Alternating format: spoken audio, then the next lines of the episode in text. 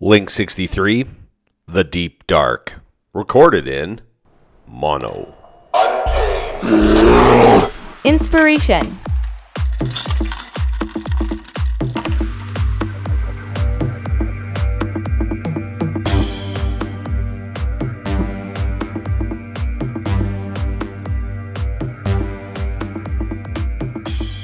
Hey, welcome back, everyone. This is Reese 7. Another week has gone by, and I am actually going to kind of rewind a bit. And my inspiration for this podcast happens to come from an event that happened back in October.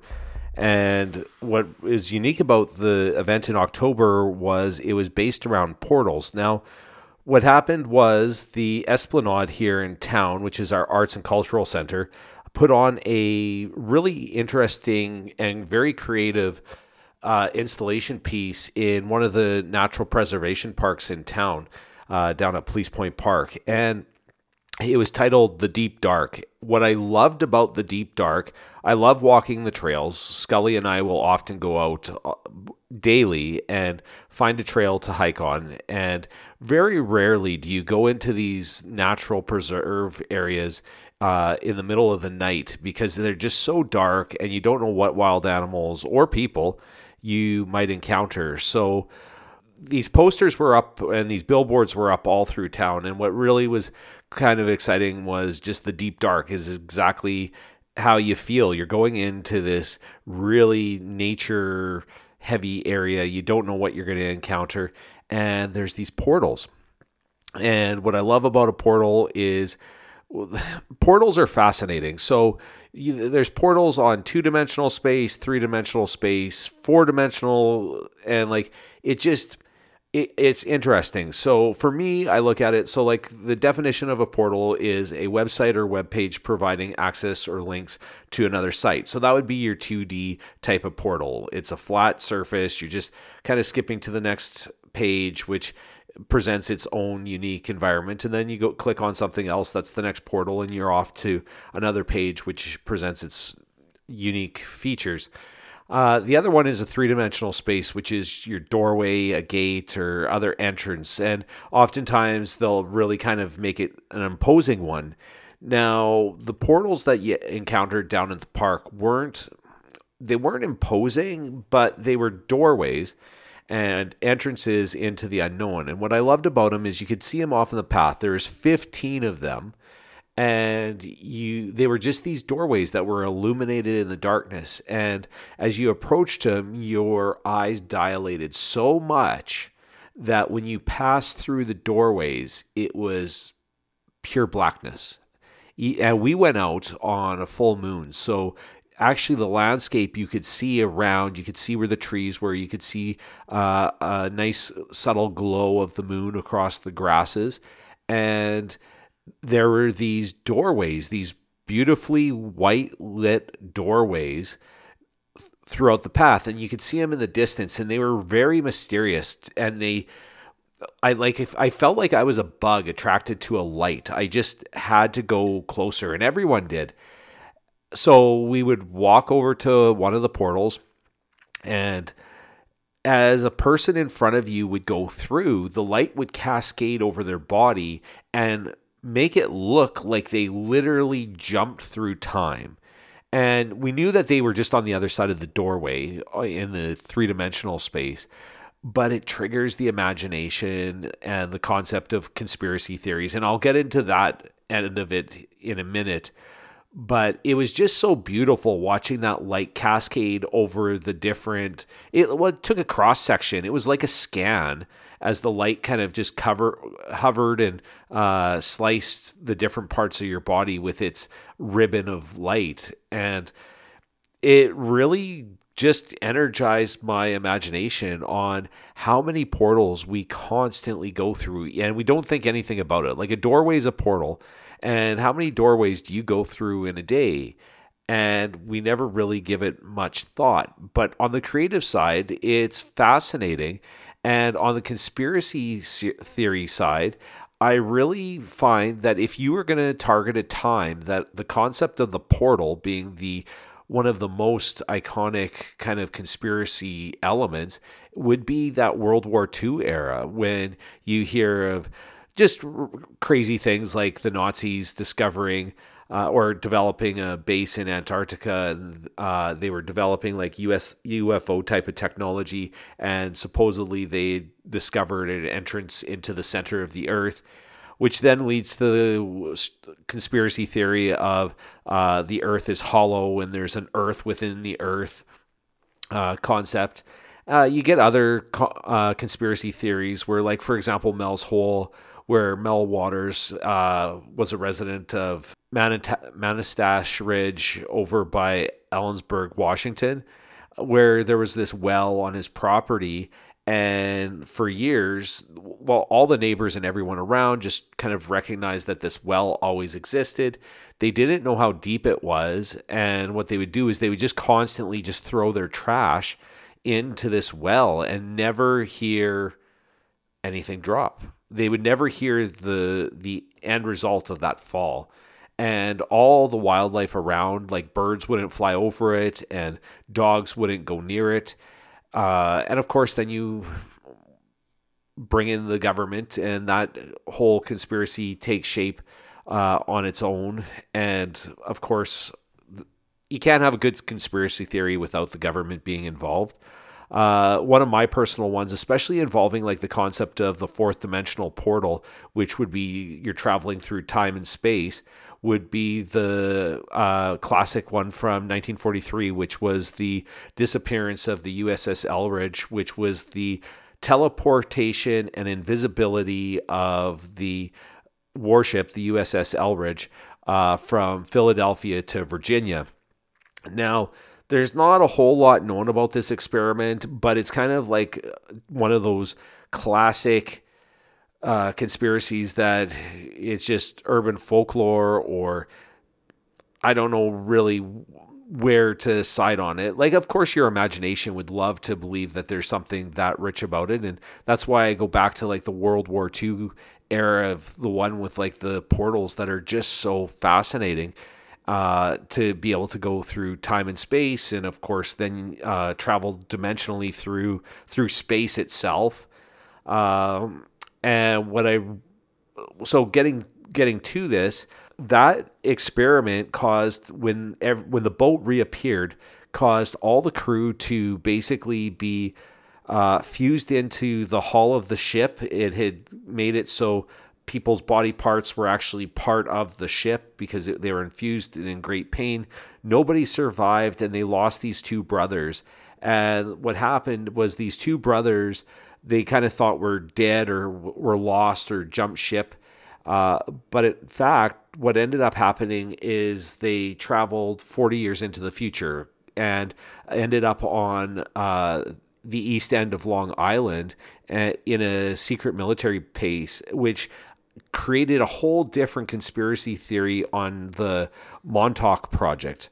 Now, the Montauk Project is actually the one that I find really fascinating because what happens on that Long Island base, that military base, is they were trying to take people with like psychic abilities and kind of project and and look at different things and the island got cleared out this military base got cleared out because they opened up a dimensional portal that caused this beast to come in and create uh, all sorts of havoc uh, speaking of portals, I've got a phone call. We're going to put pull, press pause and I'll be right back. And I'm back. And it's funny. I, as we're talking about portals and stuff, and this phone call arrives, it's you get an audio portal uh, that you're connected to somewhere else in the world.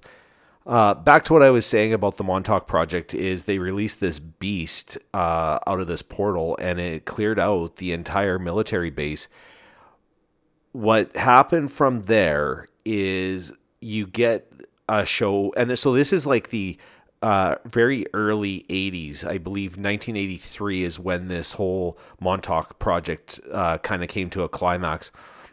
And so we fast forward to 2020, 2018, I believe it was, when Stranger Things came out. Takes place in the early 80s, throughout the 80s with the upside down. And of course, you get these like crazy beasts uh, that live in the upside down that hunt whoever's there.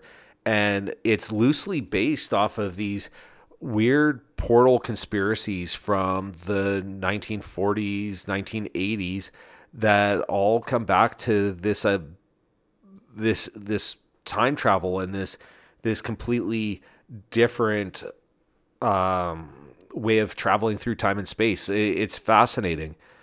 Uh, I get caught up in it, and uh, so of course lately I was very fortunate to come across a channel on YouTube that I've really liked, and I recommend that if you want to know some conspiracy theories or just really interesting stories about paranormal activity, uh, outer space, space aliens, whatever. The topic, what I love about is the viewers decide what the topic is going to be, and they kind of vote it out or vote to and recommend. And once uh, AJ Gentile from the Why Files gets enough votes for certain topics, he researches it.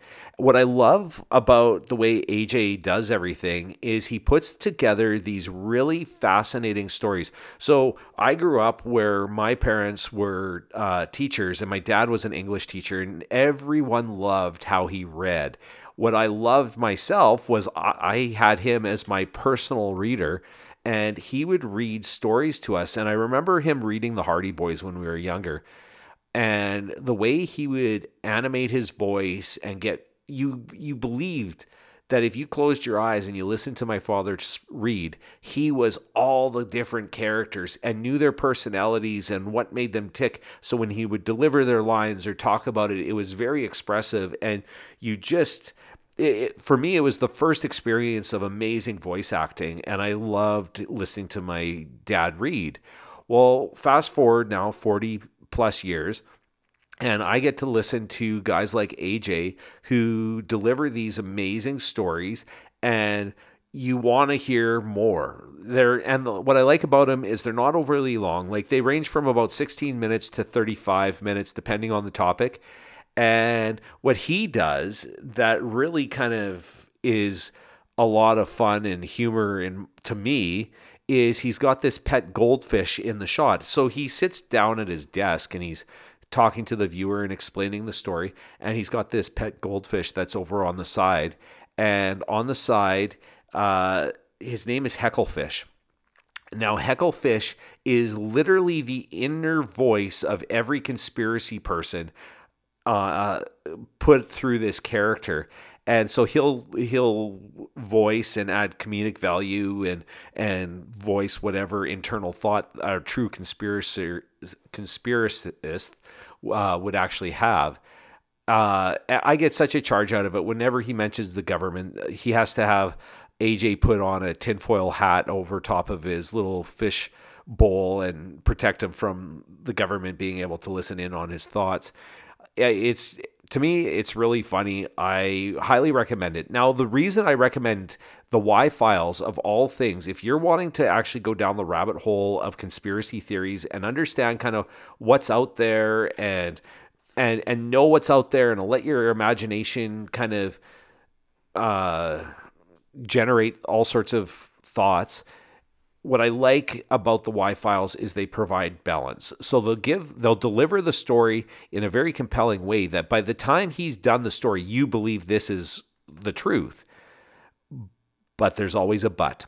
And the last uh usually 10 minutes, depending on the video. So we'll say it's a 30 minute video. The last 10 minutes is usually all of the information that had come out that contradicts the story and the facts of where the story might have deviated slightly through time and how it had pulled from science fiction novels and uh, science fiction literature. You get all sorts of people that used to work in uh, highly classified areas weigh in on it. They either support it or deny it. And he breaks it down. And that's the part that I really appreciate a lot about AJ delivering these conspiracy theories is it's fun to know what's out there. It's fun to understand that we might not know everything based off of what's being kind of projected out there as we've we've discovered with how a person can look at uh, one story from multiple vantage points, you want to get as much information as possible. And that's what I really appreciate about those Why Files. So if you really are kind of into that, there I'll provide a link to his uh, YouTube uh, channel so you can check out anything you want to at this point. Now back to the park. So I'm in Police Point Park and I'm watching everyone go through these portals, and it makes me think of so the idea of time travel would be kind of cool, terrifying. And as we walk through the deep dark uh, door frames that when, once you got through and it was all black, I remember thinking for a brief second, what if I turn around and the doorway's no longer there? And that would be like it's it's moments like that like it's these installation pieces that I find so fascinating. This is the type of thing that if you were creative on writing or storytelling, you can make these amazing stories of what would happen to the characters next. And so while we were walking, it was fun. Like my dog was terrified of it. Scully, poor Scully, would not want to go through any of these. And this is just before Halloween, which is perfect because uh, everyone was in the spirit, and it was such a popular weekend that we went that we actually had to park way up on the very top of the hill and walk in a fair distance before we came across the first doorway. And it was interesting because they held these glow sticks in the trees, and it was so dark going down there that you would see these like little tubes, almost like orbs floating in the trees.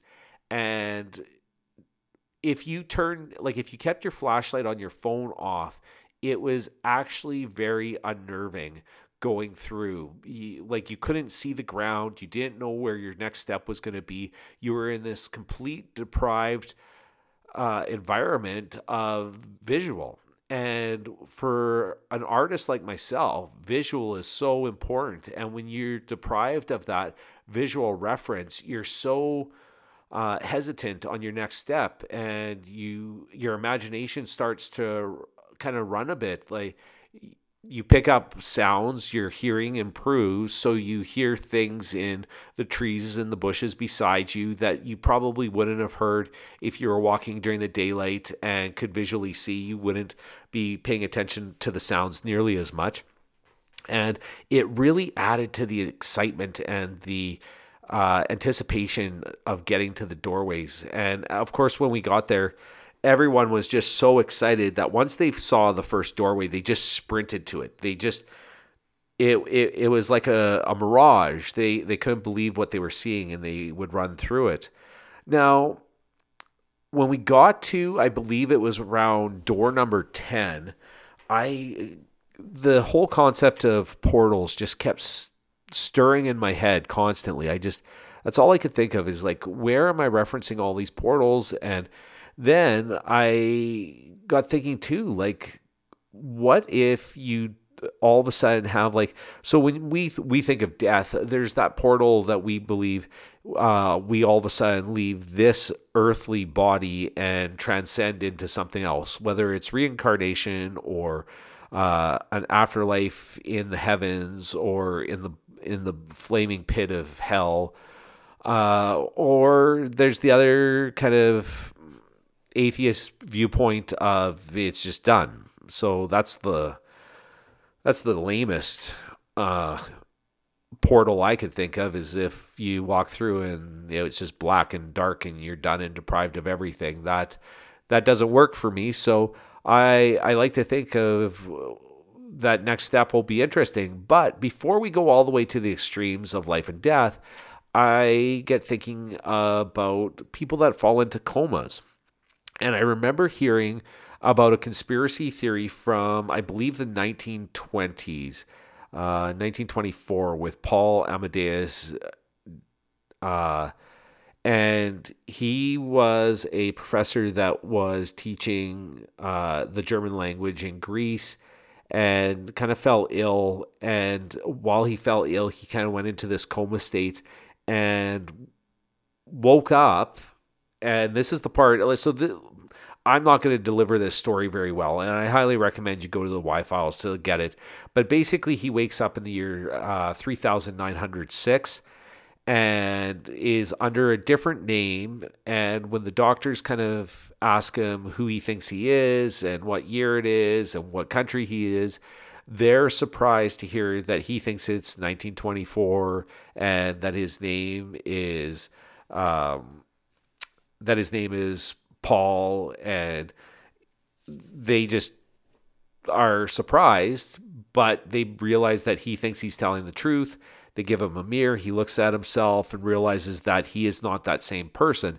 The story gets to be really interesting and it, it's worth a read. There's actually a Kindle book that AJ was uh, putting out, and it's uh, when I send the link out, I will make sure. Well, in that link that I'll send on this one, there's a link to the book on Kindle. So if any of you are Kindle subscribers or uh, have a Kindle, by all means, take a read on it. Uh, it's an interesting read, but I I often wonder when people go into those those coma states, what is what are they experiencing? Like what's on the other side of that? And I don't know anyone personally that I could possibly ask uh, about their experience of being in a coma. I've met a few people that have been placed in medically induced comas and unfortunately uh, did not survive those. So um, it, it, it's it leads a lot to the imagination, and when you start thinking that the concept of consciousness might be able to. Uh, uh, jump from this time to a different time because a lot of people believe that the time is not a linear concept, that it's actually a lot more sophisticated than that, as well as they believe the concept that there are multiple Earths and multiple versions of ourselves living out in different forms where you might end up being a very wealthy person, a celebrity, or a a dictator or a slave, a biologist. The the possibilities are endless, and I have I haven't even been able to venture down that rabbit hole yet. I don't know if I will anytime soon, but it's interesting how one installation piece really stirred up a lot of thoughts on where things are going and I I think too like uh, my parents are traveling right now. They're in Mexico, and what I find interesting is that that whole thing too is you step on that plane, you've just gone through a portal, and when you come out of that portal, your whole world has changed. And we know that you've traveled, but it's still it's a portal that has transferred you to a different location, and it's it, it's endless, and we don't always recognize the value of that that passageway. And I I don't know if I'll incorporate something like portals into my artwork uh, in the future, but it's something that I've definitely been thinking about, and who knows where that will eventually kind of lead to. Like I remember as a kid just loving Back to the Future. And there's another portal. And I keep looking back on all the things that I really find interesting. And a common thread to a lot of it is this ability to step through the wardrobe into the land of Narnia, where uh, it's a completely different world, where there's mystical creatures and uh, fabulous settings and scenery and environments and culture that I yeah, I, I really feel like there's something there that I need to kind of uh, allow to germinate and see where that eventually leads to uh, through sketches and storytelling. And I, I really appreciate the Esplanade for putting something like that on. It really, for me, was uh, an exercise in exercise. Uh, it was an exercise in the imagination that I so desperately needed. And I love the fact that it was placed in a worldly setting. It wasn't a gallery, an artificial setting where it's almost clinical. This was an organic setting with imagination and physical fitness, interaction, uh, texture, smell, sound. It was the experience. And I really. Uh, and that's another thing that I've really identified with myself is the value of the experience. And I'm I'm really trying to figure out how can I capture that into my art and project that forward. I have a couple of ideas on uh, the documentation process. So the experience part is being fed, but I'm now trying to figure out how do you take that organic uh, element to it. So when I'm presenting my work, it's not such a clinical, sterile, flat delivery where there's there's more to it, and I really it's these thoughts that are, I really find interesting. And I, if you have any suggestions or ideas, I'd love to hear from you. Please uh, shoot me an email. You can reach me through studio studio07 at uh, dot org uh, and through the contact page there.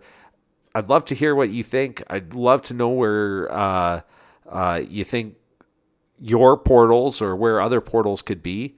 Uh, I sometimes think too that like uh, the lens of a camera is a portal into someone else's world, and it's just yeah. I, no matter where I look, I, I'm sitting here in the studio right now and I'm looking at the cameras that are up on the podcast mic that I'm like slowly wiring in and getting ready for this to eventually be recorded visually and I think that that too is uh, it's an eye, it's a window, a portal that into a different time and space, and one that records. So it, it transcends that time. It'll be a 2D delivery of a portal, but it will be a 4D uh, experience because now you are traveling through time and space into someone else's in someone else's world. I have no idea who's going to listen to this or or watch this. Uh, I can't believe we a whole another podcast has been recorded, and uh, tonight's pretty exciting. Uh, they've got a midnight madness sale uh, going on downtown in the town center. That too was a real treat this week to see that they've been converting this um, a vacant lot that sat there for decades, a kitty corner from City Hall and they've transformed it into a town square. And it's been slow to kind of get up and going. We've been watching the progress for now, it feels like about two years. I could be off. I know time isn't my best thing uh, to calibrate. But what I've noticed from there uh, is it seems every season they've added another element to it, which makes it really exciting. And the element they've added to it on this this quarter has been the element of light. And it was fantastic driving through downtown the other night. They were running some experimental runs on it with the lights, and they've got these LED lights. I the technology has come so far that you can do so much with uh, setting an environment for a relatively reasonable cost. Things that were completely unattainable 30 years ago are now it seems like our imagination is becoming more the limitation than what the technology is. They've got this thing lit up so nice, and I can't wait to get down there. Scully and I are going to check it out. He's pacing by uh, our front portal, ready to get going and uh, checking out the night uh, and see what we can find. So I really encourage everyone to just be conscious of those portals you step through. They they're going to change you. Every single one of them is about to change you. And if it doesn't change you physically, it's going to change you mentally, spiritually, and I pray that it is always for the best. And I wish nothing but prosperity for all of us on uh, our future endeavors and and our creative whims. I would love to hear what everyone uh, is kind of working on and where they're headed. Uh, until then, everyone, this is Re7 signing out.